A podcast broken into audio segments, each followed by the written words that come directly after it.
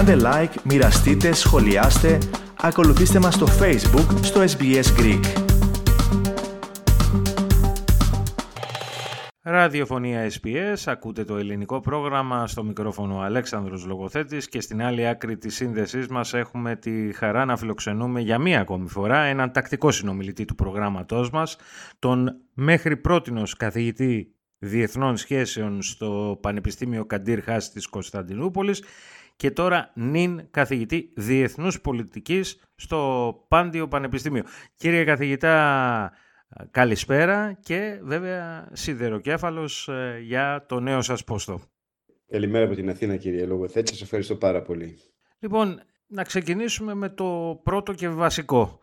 Τι θα πρέπει να αναμένουμε από την επικείμενη επίσκεψη Ερντογάν στην Αθήνα; Γιατί η αλήθεια είναι ότι η ελληνική κυβέρνηση φαίνεται να κρατάει πολύ μικρό καλάθι. Ναι, κοιτάξτε, εγώ θεωρώ ότι πάντα η ελληνική κυβέρνηση κρατούσε μικρό καλάθι. Αυτό που πρέπει να αναμένουμε είναι ότι μετά την σύνοδο κορυφής του, του, του ΝΑΤΟ στο Βίλνιο τον Ιούλιο, όπου ανακοινώθηκε ότι θα υπάρχει μια σειρά από συναντήσεις μεταξύ των δύο πλευρών, μεταξύ αξιωματούχων των δύο πλευρών, σε επίπεδο Υπουργών Εξωτερικών, Υπουργού Αμήνης και αξιωματούχων του Υπουργείου Αμήνης και άλλων Υπουργείων, ότι έχει υλοποιηθεί ένα σχέδιο που είναι ουσιαστικά να ξαναανακτήσουμε την εμπιστοσύνη μεταξύ τις δύο χώρες και να είναι θεσμοθετημένος ο διάλογος, να μην είναι à la carte. Και το βλέπουμε αυτό με μια σειρά από κινήσεις, έτσι, αλλαγή υπουργών εξωτερικών και τις δύο χώρες, που ουσιαστικά και οι δυο έχουν ένα πιο χαμηλό τόνο, δεν γίνονται οι δημόσιες αντιπαραθέσεις, ο κύριος Γεραπετρίτης και ο κύριος Φιντάν. Ε, βλέπουμε το γεγονός ότι παίζει σημαντικό ρόλο η Υφυπουργός Εξωτερικών, η κυρία Παπαδοπούλου, διπλωμάτης καριέρας, που αυτή έχει αναλάβει ένα μεγάλο μέρος αυτής της συζήτησης με τους Τούρκους, που σημαίνει ότι αξιοποιεί η ελληνική πλευρά, όπως και η τουρκική πλευρά, το ανθρώπινο δυναμικό του Υπουργείου Εξωτερικών, που είναι και ιστορική μνήμη της εξωτερικής πολιτικής της κάθε χώρας και η έμφαση στην θετική ατζέντα που είχε ξεκινήσει και πριν τους τελευταίους μήνες τον γύρο των συνομιλιών που, όπου συνεχίζονται σε επίπεδο υφυπουργών εξωτερικών, ο κύριος Φραγκογιάννης και ο κύριος Αξαπάρα από την τουρκικής πλευράς, να συζητάνε ποια συμφωνίε θα μπορούσαν να κάνουν οι δύο χώρες σε θέματα θετικής ατζέντας χαμηλής πολιτικής. Και το ίδιο ισχύει με μέτρα οικοδόμησης εμπιστοσύνης από στρατιωτική πλευρά. Και νομίζω αυτό που είχε αποφασιστεί ήταν ότι κάποια στιγμή, λέγανε Νοέμβριο τότε, τώρα γίνεται Δεκέμβριο, λέγανε Θεσσαλονίκη, γίνεται στην Αθήνα. Θα γινόταν και συνάντηση του Συμβούλιο Συνεργασίας μεταξύ των δύο χωρών, όπου θα ερχόταν ο πρόεδρος Ερντογάν με αρκετούς υπουργούς, διαβάζουμε ότι είναι καμιά δεκαριά. Είναι μια μεγάλη αντιπροσωπεία που θα έρθει από την Τουρκία όντως, αλλά νομίζω ότι από την αρχή είχαν πει ότι προσπαθούν θεσμοθετημένα να υπάρχει διάλογος σε όλα τα επίπεδα. Και αυτό γίνεται.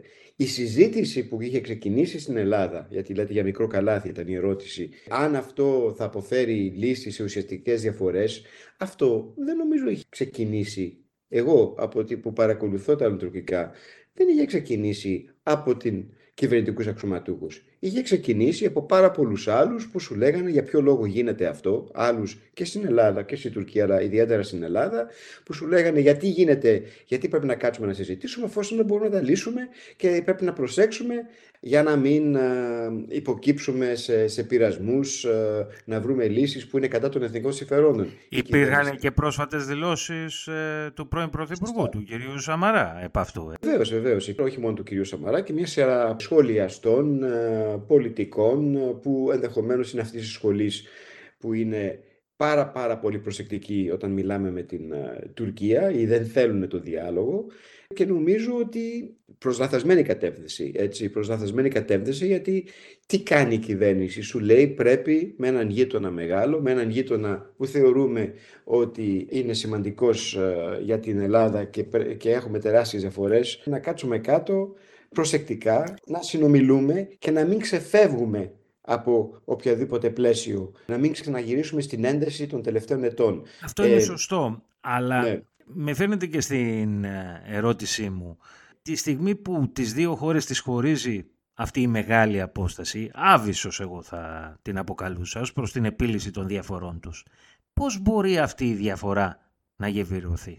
Δύσκολα. Δύσκολα, αλλά, αλλά θα πρέπει πάντα να λαμβάνουμε υπόψη το πλαίσιο, οι συνθήκες. Οι συνθήκες έχουν αλλάξει παράλληλα αυτά τα χρόνια και εν μέρη λόγω της εκτεταμένης οικονομικής κρίσης στην Ελλάδα και εν μέρη λόγω της επιθετικότητας της Τουρκίας έχει η Ελλάδα αρχίσει και ασχολείται με τα εξπληστικά της έτσι ώστε να υπάρχει κάποιο είδος ισορροπία δυνάμεων.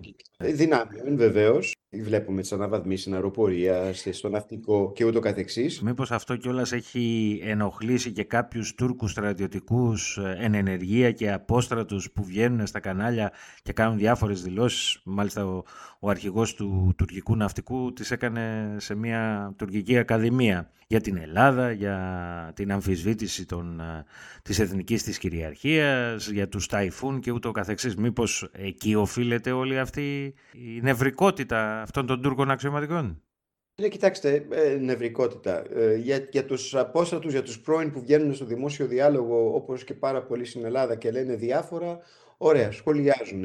Για τον αρχηγό ε, του ναυτικού της Τουρκίας που είναι ενεργεία αξιωματικός, ενδεχομένως τι, επαναλαμβάνει τις πάγιες τουρκικές θέσεις, όπως και ο αρχηγός Γεθά εχθές προχθές εδώ στην Ελλάδα επανέλαβε τις ε, πάγιες ελληνικές θέσεις. Εμείς τα βλέπουμε τα πράγματα από τη δικιά μας σκοπιά. Σου λέει πρέπει να είμαστε έτοιμοι, λέει ο αρχηγός του ναυτικού της Τουρκίας και ο, ο αρχηγός της Γεθά, ο κύριος Φλόρους στην, στην Ελλάδα, λέει ότι και εμείς πρέπει να είμαστε έτοιμοι για να περισπίσουμε τα συμφέροντά μας. Δεν νομίζω ότι αυτό θα πρέπει να μας ανησυχεί. Θυμάμαι πάντα και στέκομαι με δηλώσεις που είχε κάνει ο πρώην Υπουργός Εξωτερικών της Ελλάδος και είναι Υπουργός Εθνικής Άμυνας, ο κύριος Δένδιας, κατά τη διάρκεια της προεκλογικής περίοδου, όπου είχε ξεκινήσει από, ε, εδώ και αρκετούς μήνες, ιδιαίτερα μετά τους σεισμούς του Φεβρουαρίου στην Τουρκία, μια ύφεση όσον αφορά τις παραβιάσεις, παραβάσεις και τις περιπτήσει Τούρκων. Ε, και τι είχε πει, και του είχε τεθεί η ερώτηση για τις δηλώσεις, τις εμπριστικές, τις προκλητικές Τούρκων αξιωματούχων και είχε πει εμείς πώς κρίνουμε ότι υπάρχει μία μείωση της έντασης γιατί έχουν μειωθεί αισθητά παραβιάσεις, παραβάσεις και επεπτήσεις. Και νομίζω ότι αυτό είναι που ισχύει τόσους μήνες ε, και νομίζω και τα νούμερα ε, αυτό δείχνουν. Αυτό θα πρέπει να κρατήσουμε και νομίζω ότι όλα τα άλλα είναι να λέγονται ένα τελευταίο όσον αφορά τη συζητήση και το διάλογο, γιατί ε, κάτι που συζητιέται πολύ έντονα εδώ στην Αθήνα τις τελευταίες μέρες είναι αν τι θα γίνει αν είναι προκλητικός ο Ερντογάν. Εγώ νομίζω ότι είναι μια ανούσια ερώτηση αυτή και τι έγινε αν είναι προκλητικός στη συνέντευξη τύπου. Είμαι σίγουρος ότι ξέρουν να απαντήσουν. Ο κ. Μετσοτάκη ξέρει να απαντήσει, η πρόεδρος Δημοκρατίας θα ξέρει να απαντήσει ο κ. Ερντογάν. Η ουσία είναι τι θα πούνε πίσω από τις κλειστές πόρτες. Και όπως πρόσφατα, όταν πίεσε η Γερμανία ο κ. Ερντογάν και έγινε μια επεισοδιακή συνέντευξη τύπου μεταξύ του κ. Ερντογάν και του, του Γερμανού καγκελάριου, του κ. Σόλτς, αλλά μετά τη συνέντευξη τύπου ήταν δυόμιση ώρες οι δύο αντιπροσωπείες και συνομιλούσαν, που σημαίνει ότι υπήρχε ουσία πίσω από τις κλειστές πόρτες.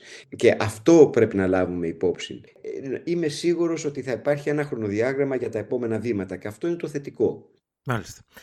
Τι λέτε εντωμεταξύ για αυτά τα σενάρια τα οποία κάποιοι από την αντιπολίτευση λένε ότι πάμε για πρέσπες ε, του Αιγαίου; Ε, δεν νομίζω ότι είμαστε εκεί. Δεν νομίζω. Οι προσδοκίες σας είπα είναι ξεκάθαρες. Από ό,τι καταλαβαίνουμε, θα υπογραφούν κάποια, μια σειρά από συμφωνίες χαμηλής πολιτικής που αφορούν ζητήματα του ορισμού, εμπορίου και, και ούτω καθεξής. Να σας υπενθυμίσω ότι κατά τη διάρκεια της κρίσεως, δηλαδή και στη κρίση στην Ανατολική Μεσόγειο πριν 2-3 χρόνια, παρά τα αυτά το εμπόριο, το διμερές εμπόριο συνέχισε. Στο τελευταίο συμβούλιο που έγινε πριν 7 χρόνια, ο στόχος ήταν το διμερές εμπόριο να φτάσει στα 5 δισεκατομμύρια έχει ξεπεραστεί. Ξεπεράστηκε κατά τη διάρκεια της κρίσεως αυτό. Και νομίζω ότι βλέπουμε ότι ο επιχειρηματικός κόσμος είναι διατεθειμένος να συνεργαστεί μία πλευρά με την άλλη. Ναι; Και νομίζω ότι αυτό θα είναι από τους στόχους που ανακοινωθούν ότι ο στόχος τώρα δεν ξέρω από τα 5 αν θα πάει στα 7 ή στα 10. Και νομίζω θα υπάρχουν μία σειρά από συμφωνίες που ακούγονται. Και από εδώ και πέρα βλέπουμε ότι πάμε προς κάποια συμφωνία που αφορά το μεταναστευτικό και εδώ πέρα βλέπουμε άμεσα και τη σύνδεση του μεταναστευτικού, γιατί δεν, δεν έχει μόνο μια τουρκική διάσταση, αλλά αφορά και τα ευρωτουρκικά. Και εκεί πέρα υπάρχει μια κινητικότητα όσον αφορά το μεταναστευτικό μεταξύ Ελλάδος, Τουρκίας και Ευρωπαϊκής Ενώσεως.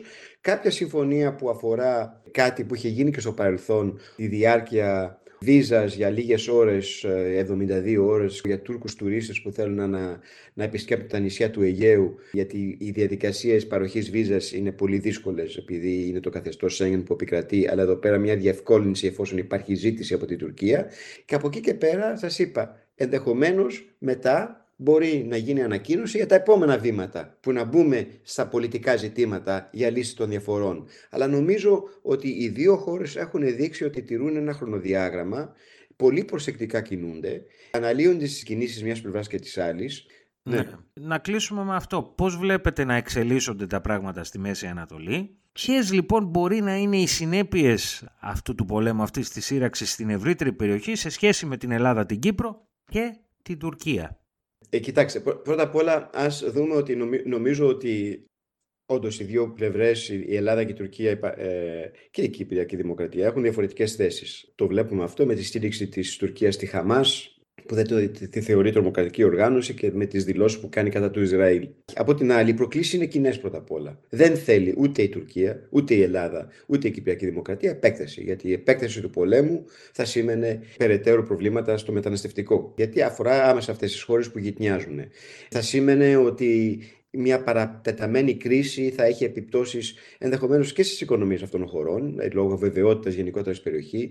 Ε, θα είχε επιπτώσεις αρνητικές στο τουρισμό, σε οποίο σε, σε διαφορετικούς βαθμούς και οι τρεις χώρες βασίζονται. Αλλά υπάρχουν κίνδυνοι Είδατε ότι μπήκαμε τώρα σε νέα φάση μετά την εκεχηρία με εκτεταμένες επιχειρήσεις από πλευράς Ισραήλ, επέκταση στη Νότια Γκάζα και βλέπουμε πως πάλι οι λεγόμενοι έτσι πληρεξούσιοι proxies του, του Ιράν, είτε είναι οι Χούτι οι αντάρτες στη Γεμένη, είτε είναι η Χεσμολά και βεβαίως η Χαμάς και η Ισλαμική Τζιχάτ και άλλες οργανώσεις στην Γκάζα, ε, προσπαθούν με οποιοδήποτε τρόπο να προκαλέσουν, να προκαλέσουν ένα ευρύτερο πόλεμο και εμπλοκή άλλων χωρών και, και αυτό δεν ξέρω πώς θα εξελιχθεί. Δεν νομίζω ότι ξέρει κανείς και δεν μπορώ να το, να το αποσυνδέσουμε την κρίση στη Μέση Ανατολή από την κρίση στην Ουκρανία, από το ρόλο της Ρωσίας που μην ξεχνάμε ότι η Ρωσία έχει ναυτική βάση στη Συρία, έτσι.